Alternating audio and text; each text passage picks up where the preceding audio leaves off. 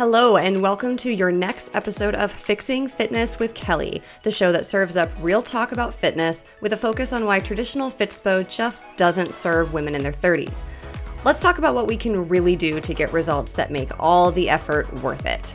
Get more on the website at kellymarieroach.com, including exclusive access to my head to toe mobility routine when you download my free guide to the five worst exercise cues in the fitness industry and tune into the Kelly M. Roach YouTube channel for weekly videos offering fresh perspectives on fixing fitness topics.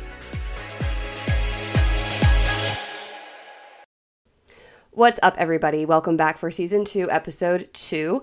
And in this episode, I'm going to be diving into a trending topic. At least, apparently, it's a trending topic. It's showing up all over my feeds. And I'm going to assume that if you are listening to this podcast, it's probably showing up on your feeds as well. I am talking about the mobility trend. I'm seeing it all over the place in a wide variety of presentations uh, primal movement, general mobility, joint health, what have you, all of these different variations. And um, I wanted to dive into it a little bit today. Just talk about the trend, talk about why it's important, and some of the reasons why you should maybe take mobility more seriously than you have in the past. So, without further ado, let's dive in. A major source of inspiration for this podcast came from the fact that as I'm entering my late 30s, I started noticing more than ever before the lingering effects of working behind a desk. Even just a few years ago, I wasn't as aware of the postural adaptations I'd started carrying with me when I'd log out for the day. Now I'm not only aware of them, I can see and understand how they haven't come on suddenly. They've accumulated over the last 10 to 15 years, or maybe even longer. And it turns out I'm not the only one who's noticing. My social feeds are flooded with mobility experts, tips for fixing tech neck, yoga exercises for correcting upper back hump, and more. The Pinterest Predicts, a Pinterest business tool, predicted an increase in 2023 of search terms related to primal movement.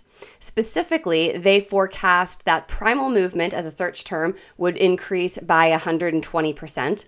Mobility stretches would be up by 140%.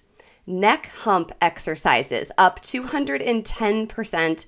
Knee mobility exercises up 135%. And hip mobility exercises up 100%. They noted that Gen X and millennials were the primary drivers of this uptick, and that tracks with all the reasons I just provided. These are the generations that are experiencing the physical impacts of their desk jobs in a big way. This is a new take on mobility and flexibility. Historically, the primary driver for mobility and flexibility training was to excel at the fitness equivalent of party tricks, being able to do the splits dragon squats, or other neat mobility complexes you'd see elite athletes posting on their Instagram feeds. But this pivot toward improving mobility as a tool to fight back against desk bod is refreshing and new. Furthermore, there's a case to be made for mobility as a key element in slowing the aging process.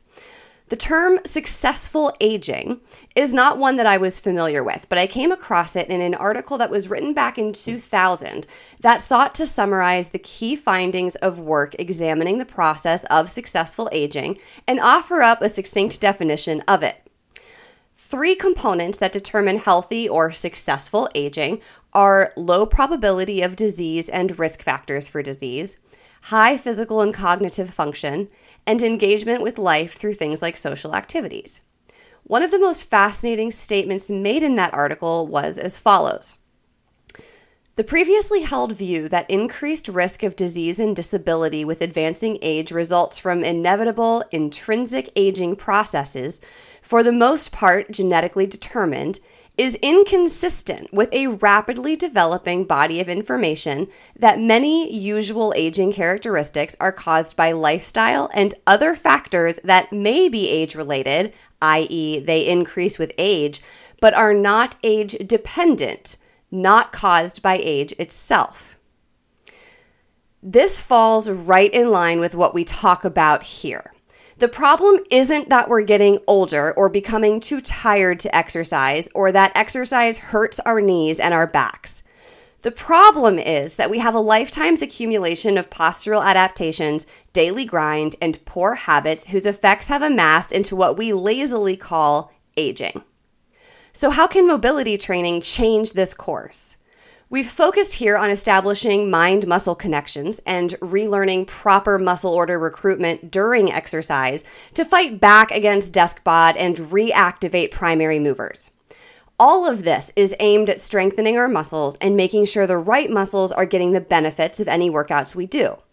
But mobility adds another component, which is range of motion of our joints. We feel stiff after sitting at our desks all day long. We're realizing that we can't squat as deep, jump as high, or jump at all, and it's taking more than a quick chest and shoulder stretch to snap us out of the infamous forward rounded posture. Those Pinterest predicts percentages are no longer that surprising. If we can't restore our mobility, then we can't stay as active. We can't exercise or perform daily activities as easily, which in the long run increases risk of falls and homebound lifestyles, which then also means less social engagement. So it turns out that mobility is just as much a part of a healthy foundation as strength is. Now, it's important to note that mobility and flexibility are not the same thing, even though they seem to work in tandem. Flexibility is the ability of the soft tissues to be passively stretched. Mobility is the joint's ability to move through its full range of motion. So, if you've been desperately trying to get your splits through passive stretching alone, but you've been ignoring your restricted range of motion in your hips, you may want to consider switching your focus. And our hips, I think, are a key area where desk workers suffer.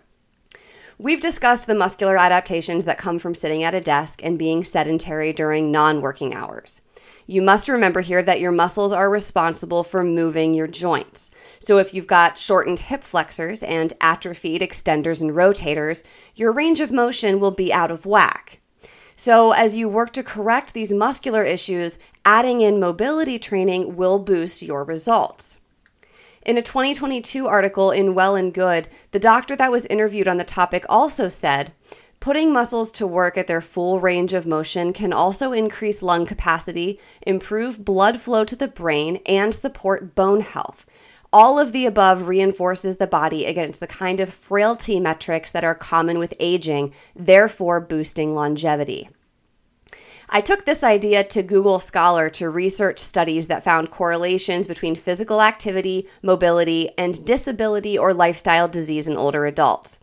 And honestly, I was shocked at the number of studies that still apparently need to be done to show that staying physically active throughout our lives is crucial to maintaining a physically strong and capable body later in life. It doesn't really seem like it's something that's up for debate at this point. All the empirical evidence is already there. I even came across one study designed to show whether being more physically active in midlife would result in greater mobility later in life. Spoiler alert, it did. So I struggle a little with why internet personalities seem to have to go to war to sell us all on the idea that we need to be prioritizing our mobility. Is it because the barrier to entry seems too high? Are we too overwhelmed with all these fancy specialty moves that we're discouraged before we even start? Or is it the same boring excuses that people give for not exercising at all? Personally, I don't need to be able to do even half of the fancy complex moves I see online. I just want to be able to do what my five year old body could do. I recently spent a week with my nieces and nephews, all of whom are under eight years old. They tirelessly run, jump, and play. They don't need to stretch out after a long car ride or complain of aches and pains if they fall asleep in a pile on the sofa. Now I have to really think about it before I leap off the side of the deck, which, mind you, stands about two feet off the ground. Why doesn't everybody want to reclaim their full range of motion and their fully supple, youthful body? I think it's because we've been sold on the fact that it's unavoidable. Losing it is all part of the inevitable aging process. But the reality is that it's not inevitable, and I would go as far as to argue that it's not even natural. There's nothing natural about sitting behind technology for 8 to 10 hours a day and letting the effects of doing so accumulate over a lifetime, because that's all we're dealing with here. So, the antidote would be to do everything we can to counteract what modern society is doing to our bodies. Taking all this into consideration, how much mobility training should you be doing and how do you start? The keys with mobility work are going to be consistency and progression. You're not going to be able to do a Cossack squat the first time you try a mobility exercise, but you can start with shin box extensions, deep lateral lunges, increasing your ankle dorsiflexion, and performing windshield wipers to work on internal hip rotation. Each of these individually will support a component of the full Cossack squat. Consistently practicing those is part one. Part two is monitoring your progression and making adjustments to increase range of motion. Once you can do seated windshield wipers, try dropping alternating knees to the ground from a deep squat position. As your ankle dorsiflexion increases, you'll be able to get lower into the lateral squat. You can lower to a bench, then to some stacked plates or yoga blocks, and ultimately to the floor. As with progressive overload, where we add a little more resistance for our muscles every week to increase strength, the goal is to gradually increase the range of motion that you're working through to gain mobility in the joint. And in the same way that we add reps and sets for progressive overload, we can add reps and sets of mobility exercises. Start with just a handful of moves that support the joint you're trying to mobilize, maybe three to five. Then start with eight to 10 repetitions of each movement just to your current end range. You can do these as part of your workout or as a separate mobility training session while you're watching TV or even taking a break from emails. Although I personally do find that these go a lot better for me if I'm already warmed up by at least having gone for a walk or something. Consistency over time is where the mobility gains are going to be. I really found some of the research that I did for this episode fascinating. I was shocked that that paper, all the way back from 2000, 23 years ago, tried to present the position that aging, as we explain it, as we think of it, is not inevitable. And still 23 years later, I don't feel like that idea has gained enough traction. And so for me, looking at this topic through that lens, like just accepting the premise that aging of the body as we know it is not inevitable. Examining mobility as a key thing to support that, to counteract that, to go against what's commonly accepted really just unlocks this entire box of ways to get into your body, recover your body, reawaken your body. And I will tell you from my own personal experience, just in the last couple of weeks while I was researching this episode, the movements that I have incorporated, the things that I have tried, it's just like the first time you get to a gym they talk about beginners gains and how you know unfair it seems that people who are just starting to, starting out seem to make progress by leaps and bounds beyond the people who have been doing it for years and years. The same for me at least seems to be true of mobility. The gains that i have made increasing the rotation of my hips opening up my hips a lot that's where my focus has been has really been phenomenal. So i would encourage you to go out there Find some of these mobility experts online that you vibe with. Take advantage of the free information that they are putting out there for you and give it a try, especially for my desk worker babies. This is game changing. So, thank you so much for listening, and I will see you guys next week in season two, episode three. Have a good one. Bye bye.